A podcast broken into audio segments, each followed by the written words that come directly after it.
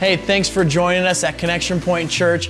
You know, we would love for you to stay connected, and a simple way for you to do that is to subscribe so that each week you can get notified when new content goes live. We'd also love to keep in touch with you throughout the week, and the best way to do this is through our Connection Point Facebook page. Now, with all that being said, let's go to this week's message from one of our guest speakers. Connection Point Church, and welcome to those joining us online. I'm Pastor Zach. Shelly and I serve as lead pastors here. So glad you've joined us for our missions conference. Uh, we kick off missions every year around November, and we have missions weekends through the rest of the year as a focus and understanding that God is a God of the nations, and that the overarching theme of Scripture is one of mission. And praise God, we would not be here today if that were not true. That God is on a rescue mission. He's been on one for a long time now, and we get to the opportunity to participate in that rescue mission. If you've been here at Connection Point and been able to go down the, the hallway over here, hallway number two, we've got this wall of the unreached there. And if you go down that wall and you look at the different regions that we get behind and, and pray over, in the region of Eurasia is the country of India.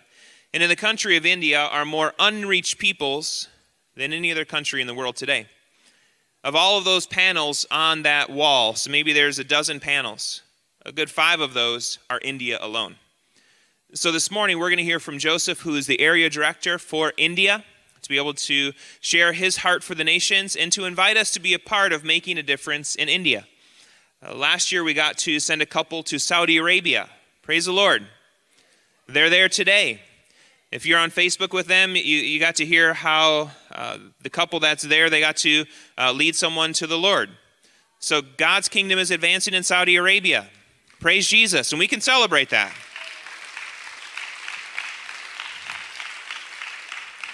The year before, we got to send a couple to Iraq, and they're there today amidst protests, continuing to proclaim the good news of who Jesus is and what he came to do. So we just invite you this morning to be able to hear, and, and may our ears be attuned to, Lord, what are you saying to me today? More broadly than just what's he just saying to all of us, but Lord, what are you saying to me? How should I respond to the message that's being shared today? So, can we welcome Joseph as he comes this morning?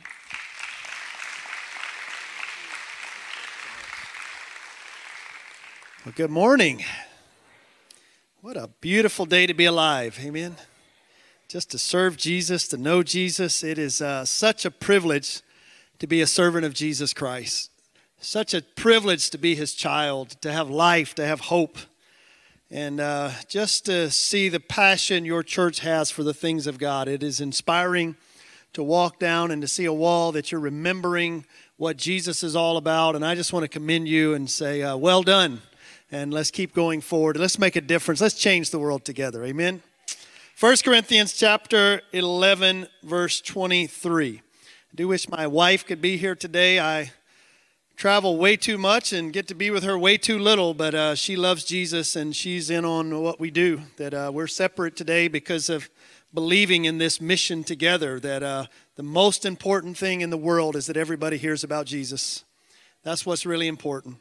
1 Corinthians chapter 11 verse 23 For I received from the Lord what I also delivered to you that the Lord Jesus on the night when he was betrayed took bread. When he had given thanks he broke it and said this is my body which is for you. Do this in remembrance of me. In the same way also he took the cup after supper saying this cup is the new covenant in my blood. Do this as often as you drink it in remembrance of me. For as often as you eat this bread and drink the cup, you proclaim the Lord's death until he comes. Whoever therefore eats the bread or drinks the cup of the Lord in an unworthy manner will be guilty concerning the body and blood of the Lord. Let a person examine himself, then so eat of the bread and drink of the cup. You know, I had uh, taken communion for years without really understanding the depth of what Jesus was trying to communicate to his disciples and to us when he does communion. Whenever we take communion, there are basically three elements that we always should remember when we take communion. First of all, remember that communion is about what? It is about remembering. It is about remembering the body, the blood of Christ. And when I take communion, I remember that Jesus died for me. How many of you are glad Jesus died for you? I am so glad that Jesus loved me so much that he was willing to give his life so I could have life. I am so glad that the Father valued me so much that He would send His only begotten Son, that His body would be broken, that His blood would be shed, so that I could shed the life of death and enter into a life of hope and fulfillment because of Jesus Christ. And every time I break bread, I remember the life that I have in Jesus.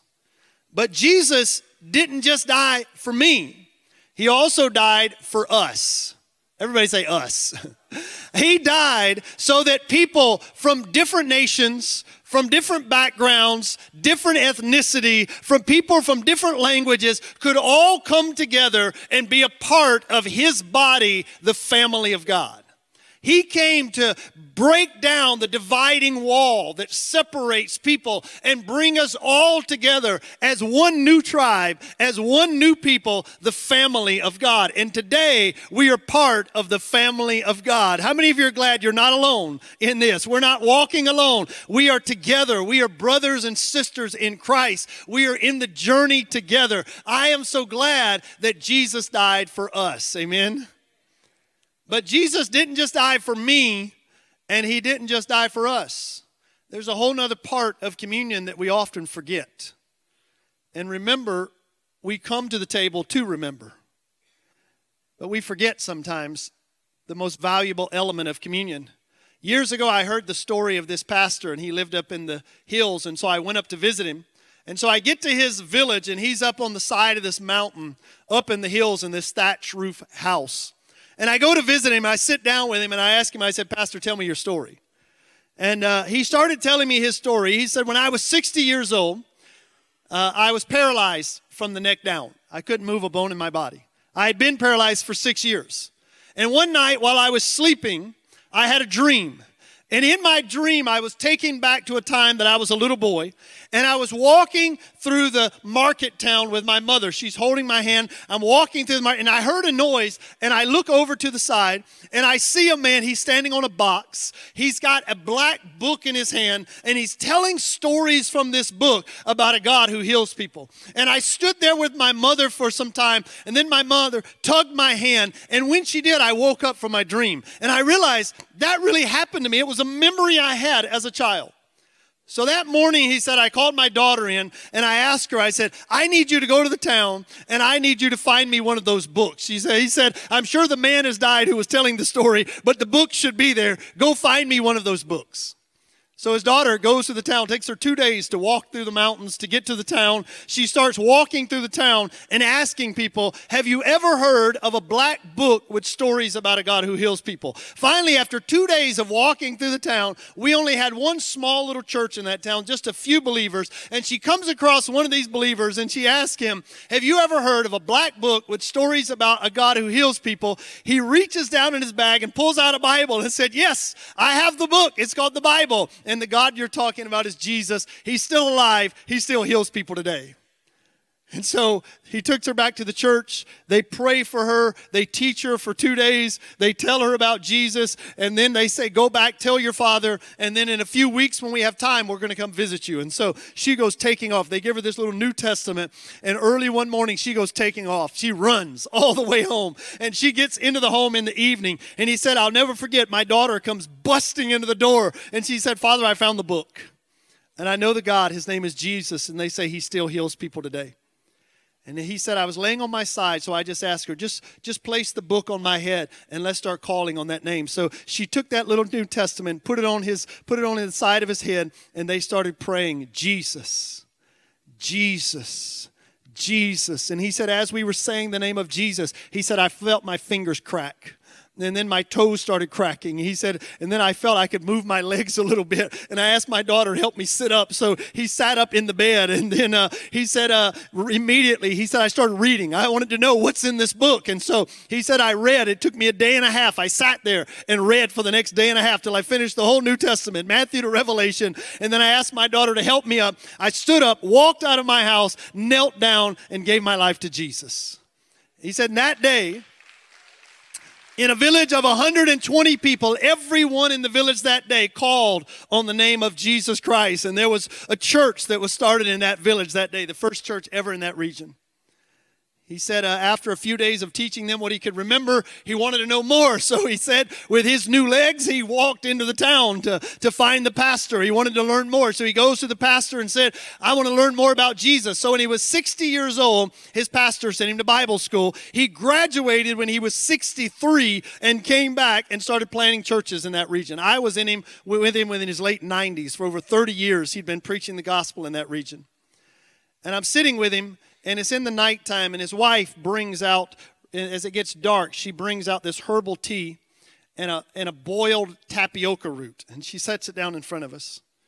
And, uh, and it's getting dark, and he picks up the tapioca root, and just at that moment, now the lights on villages are starting to light up. The villages are, are starting to come alive all across the valley.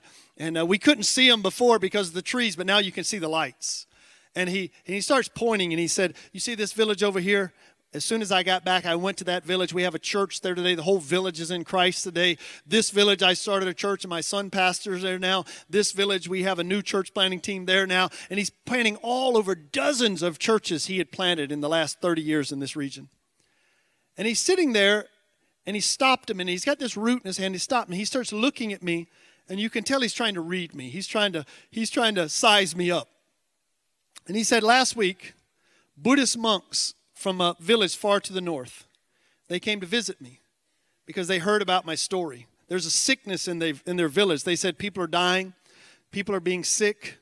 They've tried everything, no medicine is working, and they heard my story. So they came to me and they begged me. They said, We heard you know the God who heals people. Would you please come to our village and tell us about this God who heals people? And he looks at me. He said, I'm old. I'm really not sure if I can make it. But if the Lord will give me strength before I die, I'm going to go there and I'm going to preach the gospel. And when he said that, he broke the root and he handed me half of it. And when he handed it to me, I felt like a wave of revelation. I don't know if you remember that when Jesus was walking on the Emmaus Road with two disciples and they didn't know who it was until Jesus broke the bread and they knew who Jesus was. And in that moment, for the first time, I recognized what communion was all about. You see, in that moment, that pastor wasn't asking me to remember that Jesus died for me. He wasn't asking me to remember that Jesus died for us. He was asking for a covenant. If I don't make it, it's up to you. One of us has to get there. I'm not sure I can. I'm going to try. But if I don't make it, the job's in your hand. Are you with me? That's what he was asking me. Are you with me? When Jesus broke bread with his disciples, he wasn't asking them, Hey, Peter, remember I'm dying for you. Hey, John, remember I'm dying for you. He wasn't asking them, Hey, guys, remember I'm dying so that you guys can be together. He was asking them to remember his purpose. When Jesus took the bread, he was saying, Guys, my body is going to be broken. And it's not just broken for you, it's not just broken for those at the table. My body is broken for those who are not at the table today. My body is being broken for every man, every woman, every child, from every nation, from every tribe, from every people. Are you with me? Because if it stays here around the table, my death is in vain. Are you with me? And when Jesus broke bread, he had a big loaf of bread because there needed to be enough to pass on. There needed to be enough to share. You see, the way we do a communion, there's just enough for me. You know, I understand flu season is here. I'm not asking you to drink from the same cup and all get sick. I understand that. But I do ask you to change your mindset. That when you take this little cup, remember, it's not just about me.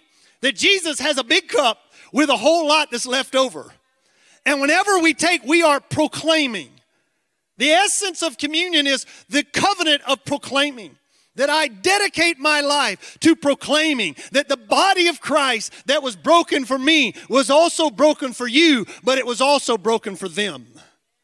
You see, Jesus didn't just die for me, and He didn't just die for us, He also died for them. He died for your neighbors. He died for your family members who are not in Christ. He died for every student on the campus of Purdue University. He died for everyone in Lafayette. He died for everyone in this nation and for everyone around the world. His body, His blood was shed for all, and He asked us for a covenant. Will you join me in taking this message to the ends of the earth? That is the covenant that Jesus asks of us to remember. And I can tell you, these early apostles, they took it serious. Out of the 10 men that broke bread with Jesus around that table that day, out of those 11, 10 of them died martyrs' deaths. Only one of them, James, actually died in Jerusalem, his home. The other nine died scattered around the world, living true to a covenant to take the bread, to take the blood to the ends of the earth. They died in Africa. They died in Europe. Some of them died on the Silk Road. Thomas went all the way to India and gave his life. I always feel so sorry for Thomas. You make one mistake and you get labeled for life, doubting Thomas. Poor guy. I mean, he's an apostle to the nations, and we still call him Doubting Thomas. Poor guy. We never let people over their worst day. but this is the gospel, it is a covenant. And I could see those men sitting around tables. You know, the Bible says daily. Everybody say with me, daily. Daily, they broke bread together. And you know why they daily broke bread together? It's because it's so easy to forget. You know how easy it is to forget?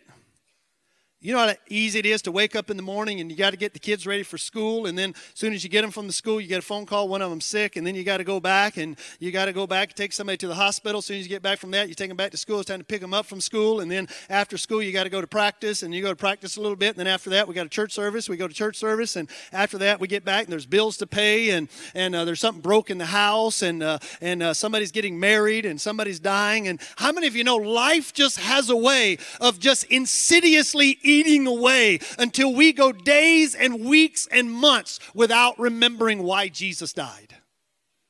And that's why every day they would come back to the table and they would say, Jesus, we're going to remember today why you died. And as they sat around that table breaking bread, I can hear them, somebody saying one day, You know, I've heard this place called India. There are a billion people there who've never heard the gospel, hundreds of thousands of villages that have never heard. And as they take the bread, Thomas takes it and breaks it and says, I will go to, to India. I will take the gospel to India. They never forgot. They remembered every day why Jesus died. It's so easy to forget. I should never be able to forget. When I was 15 years old, I was an alcoholic. And I was an alcoholic from the age of 15 to the age of 20 until Jesus Christ found me and He changed me. He gave me life, He gave me hope, He gave me joy from brokenness, He gave me stability. I came from a broken home where my mom had left when I was a teenager. My dad left when I was a teenager, and I was alone. And in my brokenness, I turned to addiction. But Jesus found me, and He changed my life. I should be able to wake up every morning just saying, Wow, thank you, Jesus, for another day that I can serve you. But life happens. I've got kids, I've got a family, I've got, I've got stuff to do, and life has a way of eating away. After I got saved, the, the, I had a pastor and I asked him, I said, you know, what, what should I do for Jesus? And he said, I, I don't know. You tell me. And I said, well, just tell me what I need to do for Jesus. And he said, go read your Bible. Whatever the Bible says to do it. So I went home and I, and I, opened up my Bible that day, and the very scripture I opened up that day was Luke chapter 18, where a rich man comes to Jesus and he said, What do I need to do to have eternal life? And he said, You know, obey the commandments. He said, I've already done that. And it said, Jesus looked at him in love. He looked at him with compassion. He wasn't trying to rob him of something, he was trying to give him life. And he said, One thing you lack go home, give everything you have to the poor, and come follow me. And it said the rich man went away sad. You know, there are a lot of people walking away sad because we don't want to sacrifice everything for Jesus. There's a lot of sad people in the church because we're holding on. There's a lot of sad people. And you know what Jesus is trying to do? He's trying to give you life. He's trying to get you to let go of what you have so that He can give you what He wants to give you. He's trying to get you to let go of your dreams and your ambitions so that He can give you His dreams and His ambitions that are so much more fulfilling. Let me tell you, the thief has come to steal, kill, and destroy. Jesus has come to give you life and life to the fullness. And if you would just let go, you could walk into that life. But we forget. The car's got to be paid for, the house has got to be fixed, and there's so much stuff in our life, and we forget. I should never be able to forget. I was up in the mountains one time and uh, was going up to this village. I had this map, and on the map, it showed that that uh, about that far from my house in the mountains was the highest inhabited village in the world, and it was only that far from my house on the mount. And I saw that, and it was just like it was just like I'd won the Super Bowl or something. It's like that's the most amazing thing ever. The highest in heaven. I get to preach the gospel at a higher altitude than everybody's ever preached it before. And I don't know. Some of you looking like I'm crazy. But that's right. I think you're crazy for caring what your golf score is. So we're so maybe we're all crazy. And so I saw that and I just like, and I and I had these young guys staying with me this time, and I bring them. I said, guys, look at this. Highest inhabited village in the world, that far from our house. Tomorrow we're gonna go there and preach. And they're like, oh yeah, sounds good. I told my wife, I said, Look, honey, highest inhabited village in the world, that far from the house. Tomorrow I'm going there. And, and my wife knows me well. She just said, Oh, that's great, honey. Dinner's ready. You know, I said, Nope, I'm doing it. You guys are trying to distract me. I'm going to get there. So the next morning we get ready to go. And uh, just as a side note, uh, as we're getting in the truck, uh, people kind of in our community know who we are, they know what we do. So this guy brings this guy over to the house and he said, Hey, this guy's an alcoholic, and I know you serve Jesus, and you've said Jesus can help. Can Jesus help him? I said, Absolutely absolutely Jesus can help him. Get in the truck. We're going on a mission. So take him on the mission. I believe get him in the mission early. So now I've got three guys with me and an alcoholic with me, and we're going up to this village to preach. get him while it's hot. And so, so we start driving. And uh, so we start driving. It's that far on the map. Seven days later, we end up at the end of the road. So, what was a road on the map was a dry riverbed. So, as a side story, we love Speed the Light. You guys give to Speed the Light. I have on record in Speed the Light, I have destroyed more Speed the Light vehicles than any missionary in the history of the Assemblies of God. So, I'm in this vehicle and I'm going up the road. True story. We hit a bump so hard it flung back and the frame of the seat broke and I fell into the back seat while driving the car. That's how bad the road was. So we get to the end of the road and it dead ends into a vertical cliff. I mean, so it's at night and we can't really see, which is good. It's, sometimes it's better when you can't see. So we get out, we get our sleeping bags, and we go to sleep. And in the morning, we wake up, and I'm standing there looking at this cliff. And my alcoholic friend, this is the longest he's ever been in 20 years without drinking. And he's kind of, you know, he's jonesing a little bit and he's, uh, you know, he's getting stressed. There's no way we can do this. And he's just talking to himself. I don't know why he brought me here. And, you know, he's all freaking out. So we're all standing there. And finally, this, uh, this young guy comes walking down the road and I asked him, I said, Hey, is there really a village on top of this hill? He said, Yeah, there's a village there. I said, How long will it take to get there? And he said, It'll take about an hour. I took a seat. guys, come on. We can do an hour, right? You can walk for an hour. Now, what I didn't know at that time, this was early in my career, what I didn't know, nobody in the hills of India has ever seen a watch. Nobody. Every time reference is about an hour. I could have asked how far New York City is. Oh, it'll take about an hour. I mean, everything in the world is about an hour because you don't have watches. So everything in the world, oh, it's about an hour. So, but we took hope from this that it's only going to be an hour. So we put our backpacks on, and I'm not sure what language they speak or anything. So we have Bibles in dozens of languages, and so we've got, you know, we got a bunch of them because we don't know how many people are there. So we've all got about hundred Bibles each in our packs because we're not sure how many people are there, how many, what language they speak. So we got all these different versions and translations, and so we put them on, and we got our tents and sleeping bags. We put this on, and we start praying okay, God, give us strength for about an hour so we can get to the top of the hill. And we start walking. Eight hours later, we're still slogging up this hill. And I mean, by now, man, my back is shot, my shoulders are hurting, my legs, I mean, I'm just gassed, I'm just shot. And then finally, we get to the where you could see the, the ridge. And man, when I saw that ridge, something just came over me like, man, this is it. I just had a sense of destiny. God, this is why you saved me. I'm about to walk in this village.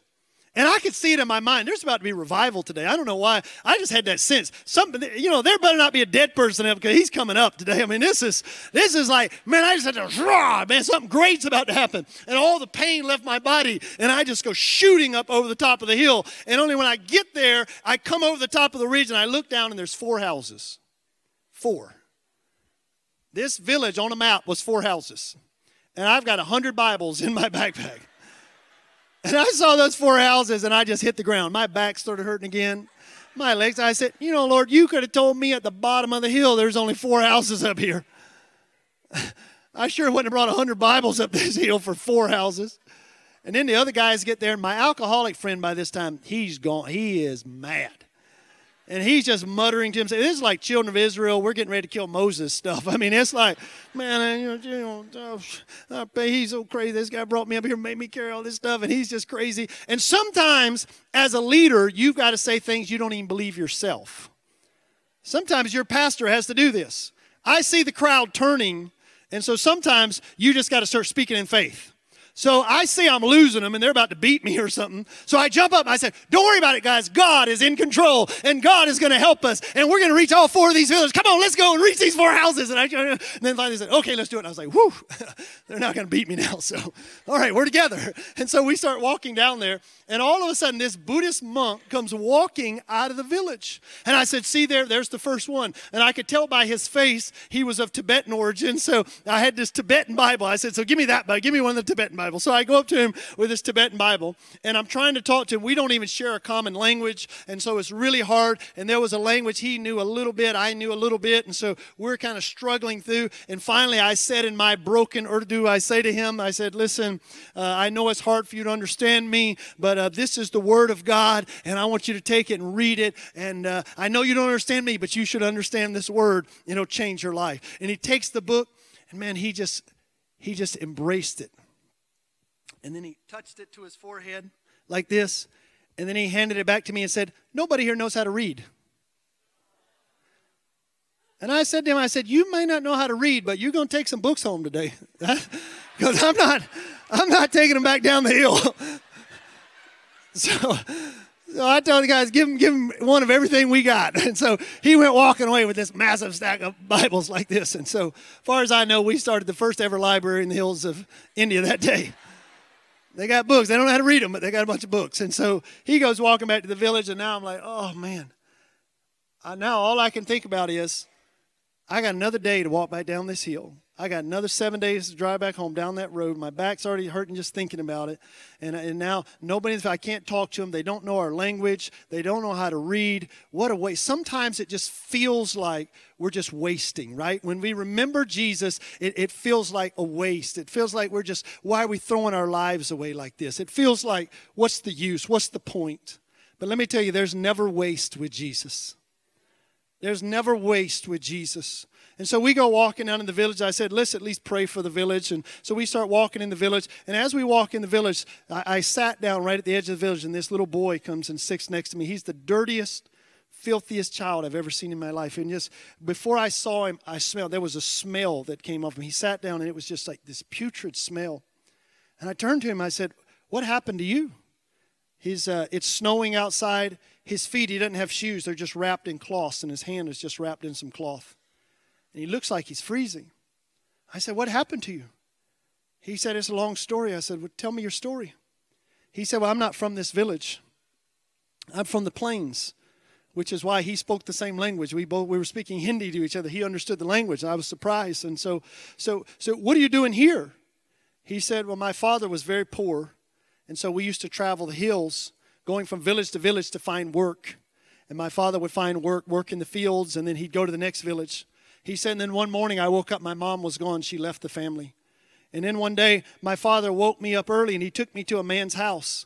And then he talked to the man for a minute. And then I saw the man hand my father some money. And my father turned to me and said, From now on, you belong to this man. And my father left me. And I've never seen my mother and father again. He said, For years I worked for that man. He beat me. He abused me. He made me do all the work in the home and in the field. And I lived like that for years. He said, One morning I went to the well to get water for the family. I brought the water back, and when I got to the front door, the man started beating me with a stick. He showed me the marks. His, his, the smell was from uh, dried blood in his hair. His hair was all matted in dried blood where he'd been beaten over the head and was, had been bleeding. He said, The man beat me, accused me of stealing something, threw me out of the house, and told me if he ever saw me again, he'd kill me. He said, I've been wandering through these valleys for weeks looking for someone to take me in, and no one will take me in. Somebody told me yesterday I was going to die, and I believe it. He said, But today I walked in this valley, and I saw you, and something spoke to me and told me you were the one who had come to save me. I had big dreams. I wanted to see a village saved. I wanted to see a great church planted. But Jesus brought me there because he cared about one little boy. One little boy. Jesus remembers every one of us. And when we remember with Jesus, people live. And that boy came to live with me that day. And today he's married, he has a wife, he loves Jesus, he serves the Lord today because when you remember, people live. And there are people out there all over the road, world walking the roads of life. They are in villages, they're in places waiting on someone to come and to bring the message of life. And when we remember the person, person of Jesus, when we remember his purposes, when we go about the work of God, people live. But when we forget, people die. And let me tell you, sometimes it is easy to forget. We had served in India for about 15 years, and then we knew the Lord was, was leading us to go to Laos. And so when we felt like the Lord speaking to us to go to Laos, we came home on itineration to get ready to go. And we'd always known our middle son had challenges. And when he's five years old, we came home and, and we wanted to get him tested to checked out to make sure everything was okay. And uh, at that time, he was diagnosed with autism. He was diagnosed with severe learning disabilities. Uh, our son is now 18 years old and functions on a six year old level. He is being diagnosed with uh, symptoms of muscular dystrophy. His muscles are breaking down. He has a lot of challenges in life, a lot of challenges. When the doctors diagnosed it, the doctors were, were very encouraging. They said, Listen, your son's five years old, and uh, we've caught it early. We think your son's going to be okay. We have schools that are set up for kids like your son. We have teachers who are trained. We can help your son. Don't worry, we can help your son. We said to the doctor, that's, that's good, but uh, we're getting ready to move to Laos. And they said, uh, Do they have special schools in Laos? I said, No. There's no school in our town. My wife has the homeschool.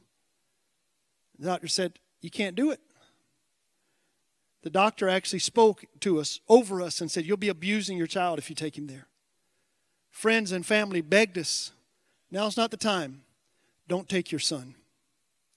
We've been through this before. My youngest son was born with one kidney.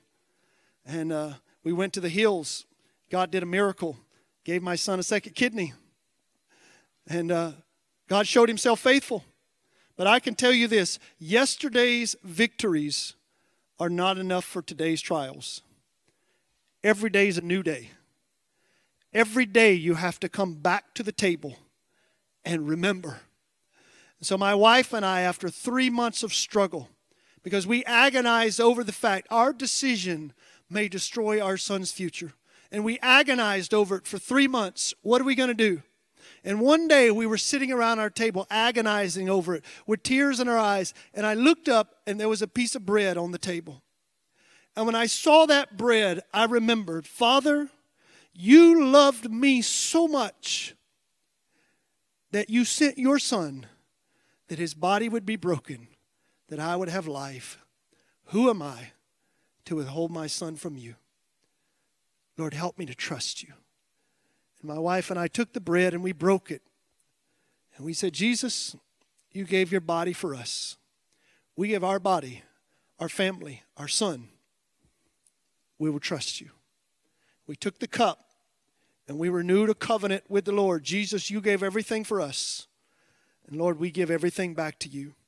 And we set out to Laos. And the doctors were right. After a year in Laos, our family was struggling. Our son had regressed into a bad place. He was going dark inside of himself. He couldn't communicate with people. We were losing our son. And I remember one night we were sitting around our bed. We're on our knees and we're praying, God, we're ready to die for you, but we need to know you're in this. If we're going to lose our son, God, it needs to mean something. God, show us you're with us. Just show us. We're ready to do it, but you got to show us. We, I need something today. A week later, I get an email from a young girl, and she writes me and said, Please forgive me. I felt for over a year God keeps speaking to me that I'm supposed to come and serve with you. She said, But it doesn't make any sense to me because I'm not a missionary. I've not been to Bible school. I don't know how I can help. She said, Let me just tell you who I am. She said, I have a degree in special education. I've been teaching autistic children for the last three years. And if I can help, I'd love to come serve your family. My son has had 12 years of one on one attention that he never would have gotten anywhere else in the world. And my son is adjusted today. He loves Jesus today. He has life today because when you remember Jesus, people live. When we remember, people live. But it wasn't just my son. In Laos, in a closed country today, we know of church planting movements that have taken place among three unreached people groups, three groups that can probably be taken off your wall today. Because when you remember Jesus, people live. But the opposite is also true. When we forget about Jesus, people die. 2,000 years ago, Jesus said, Go into all the world, preach the gospel to all people. Go, make disciples of all nations, baptize them in the name of the Father, the Son, and the Holy Spirit. As the Father has sent me to seek out, to save the lost, I am now sending you. All authority in heaven and earth is given to me. Now you go. And the last thing, literally, Jesus is on the hillside speaking to his disciples. The last thing he ever says to his disciple is this You're going to receive power, and you're going to be my witnesses in Jerusalem, in Judea, in Samaria, and to the ends of the earth. And then in that moment, Jesus is taken from them. Now, all of this happened over 40 days. He's just telling them over and over because he knows how they are. And he just keeps telling him. And then Jesus is gone, and here are the disciples standing there and now they're incapacitated. What are we supposed to do now? Where did he go? Are we supposed to go fishing again? What, what happens now? Where did Jesus go? If he wanted us to do something, he should have told us. I have a son who's exactly like that. My son, when he was 18, he's a senior in high school. My wife says to me one night, Hey, honey, we need milk for the morning. And as a good father, I believe in delegation. So my son is walking out the door. And I said, Josiah, mom says we need milk. Handed him a $20 bill. That's all I had. I know that's a bad, bad choice. That's all I had. So before you judge me, I just didn't have anything smaller. So I handed him the 20 and I said, Josiah, mom said we need milk for breakfast. Milk. And he said, Well, I'm just going to my friend's house. I'll pick it up on the way home. Great. See you in a couple hours. So he goes out the door with a 20. I know my son. So right before he gets in the car, I shout out the front door, Josiah, don't forget the milk. He said, Got it, Dad. Gets in the car. An hour later, I know my son. I send him a text message, all caps milk. he sends me back a bunch of frowny faces and you know all i'm glad i don't read emoji i'm sure it was bad i mean it was like he was like you know so hour later he comes walking back in the house he has a slushy and a hot dog. I said, Josiah, where's the milk? He said, What milk? You didn't tell me about no milk. How many of you have a son or a husband like that? And Jesus knew. He knows us. And that's why for 40 days he kept saying the same thing. He knows us. We forget. And finally, it says literally, God had to send an angel down. And if you look at Acts 1.11, it said this angel comes and comes in and he said, Why are you standing here looking up into heaven? Oh, yeah, that's right. Go to Jerusalem, power. Got it. And they went out and started doing it. 2,000 years later, just like you, there are millions of people around this world gathering together today to worship Jesus. And we're standing and looking up into heaven and saying, Jesus, if I only knew what you wanted me to do, if I just knew your will for my life. How many of you want to know God's will for your life? Go into all the world and preach the gospel to all people. Go make disciples at your workplace, at your school, among your family, among your friends. Go until everyone is heard, until every tribe, every tongue, every nation is represented around the throne of God. That's your call. Your call is not to geography, your call is to Jesus Christ. You are called to Christ, to walk with Christ, and wherever He leads, you just go with Christ. Don't get bogged down in the details. Just follow Jesus. One day there may be opportunity for you to walk into Eurasia and preach the gospel. But I ask you this why would God call you to Eurasia when you've never told your neighbor about Jesus? That doesn't even make sense.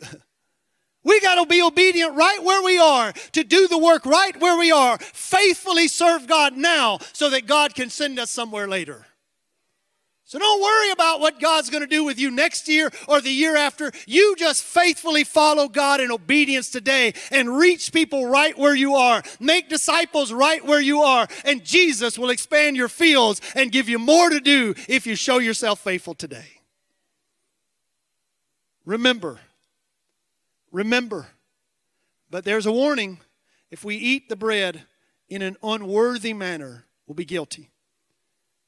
You see, we've always been taught just to think about communion as a personal thing. So whenever we think unworthy, we just think, do I have sin in my life? But Jesus didn't just die for me.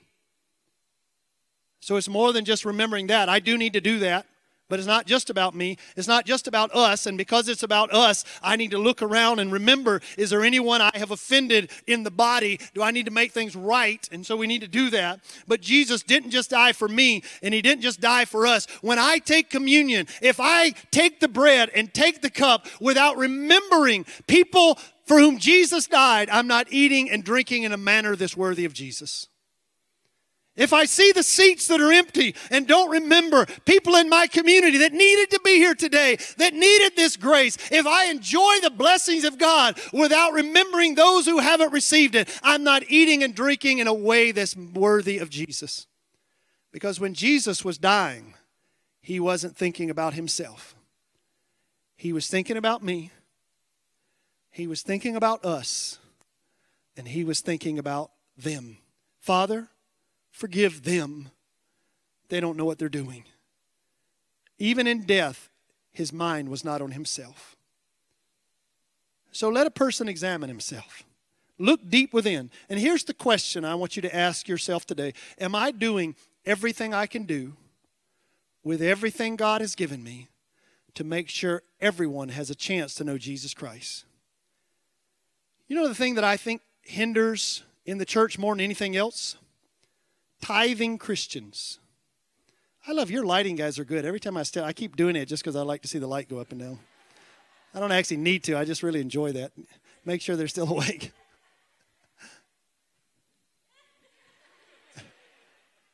Oh, see, it worked. You know what? I, I believe Christians should tithe, but you shouldn't be a tithing Christian. You know what a tithing Christian is? Somebody who does just enough to get by. Tithing is the bare minimum, right?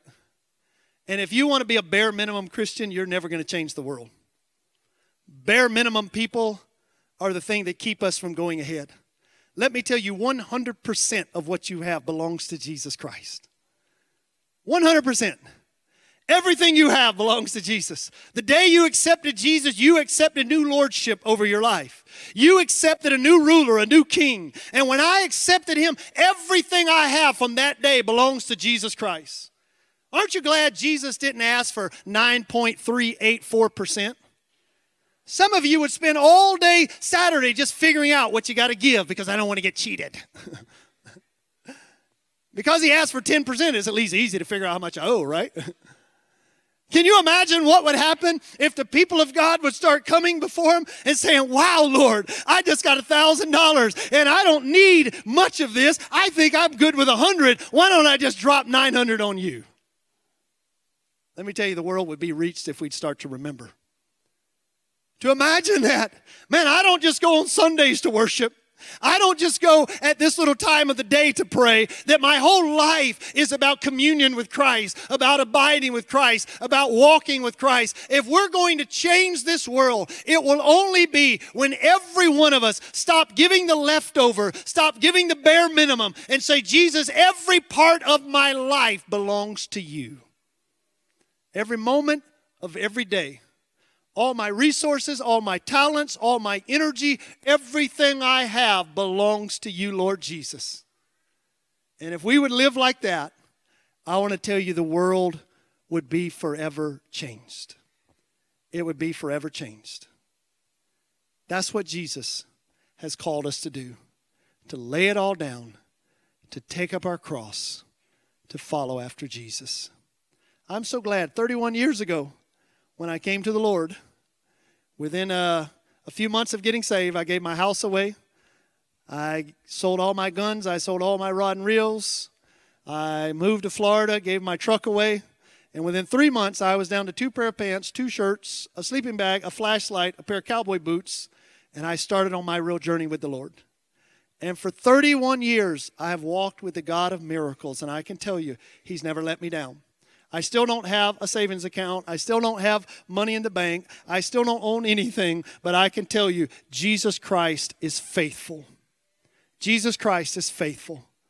And Jesus Christ is looking for a people today who love him so much, who honor him so much, who remember him so much that they would say, whatever it costs me, I believe, Jesus, you love the people of Syria. I believe, Jesus, you love the people of Turkey. I believe, Jesus, you love the people of Russia. I believe you gave your body. And Lord, you're not here to go farther. So I'm going to take the bread and I'm going to go and I'm going to take this message till everyone knows that Jesus Christ died and rose again.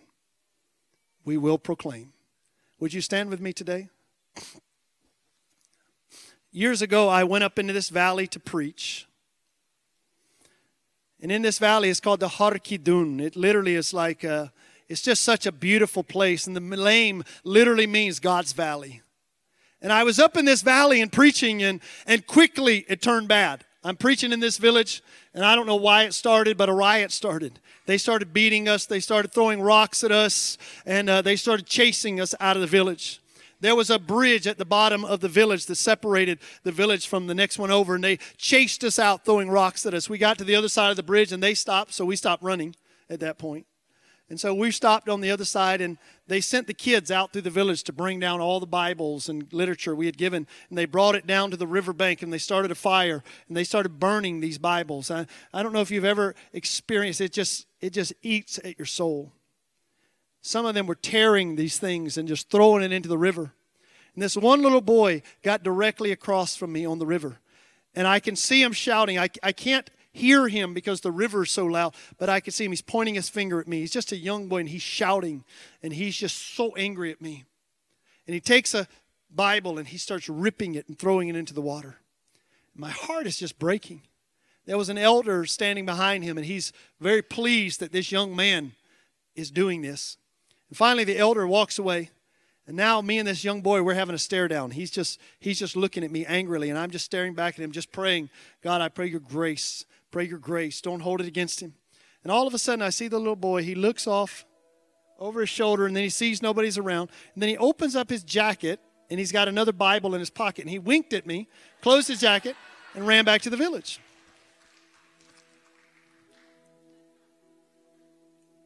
But we had never had any tracks. We'd never seen anybody. 20 years later, now we have churches in other parts and we have a small Bible school, but in that valley, we'd never had a believer. And then one day we started a new Bible school year. This was just a few years back. And a young man walks in. And I asked him, I said, Oh, good to meet you. We introduced each other. And then I said, Where are you from? He said, I'm from the Har Kidun. I'm like, That's amazing. 20 years ago, I was there and I preached, and, and we've tried so many times, and we've never been able to get a foothold in that valley. How did you come to the Lord? He said, Well, somebody uh, helped my wife find a scripture. And, uh, and who knows, maybe it was that scripture. I don't know for sure if it was, but she found a scripture and she, she read the scripture, gave her heart to the Lord. My wife told me I gave my heart to the Lord. And so I'm here to get ready. I'm going to go back and plant churches in that valley. So we worked with him for a year and uh, trained him and sent him back to the valley. A year after, I went to visit him. And I go into the village and, and we go up to the top of the highest hill overlooking the valley. We get up to the top. We're going up there to pray. And so we're sitting up there and I ask him, there's like 20 villages in this valley. And I ask him, so, so now after a year, tell me, how many of these villages now have a church, have a gathering of believers? And he looks around the valley and he points to a village. He said, you see that village? Said, yeah. And then, and then this one other village over here. I said, yeah. He said, those are the only two valleys now, the only two villages that don't have a church in the valley today. Let me tell you, God is able. When we remember, people live. And I'm asking you today to remember Jesus. Because the people we've forgotten are dying today.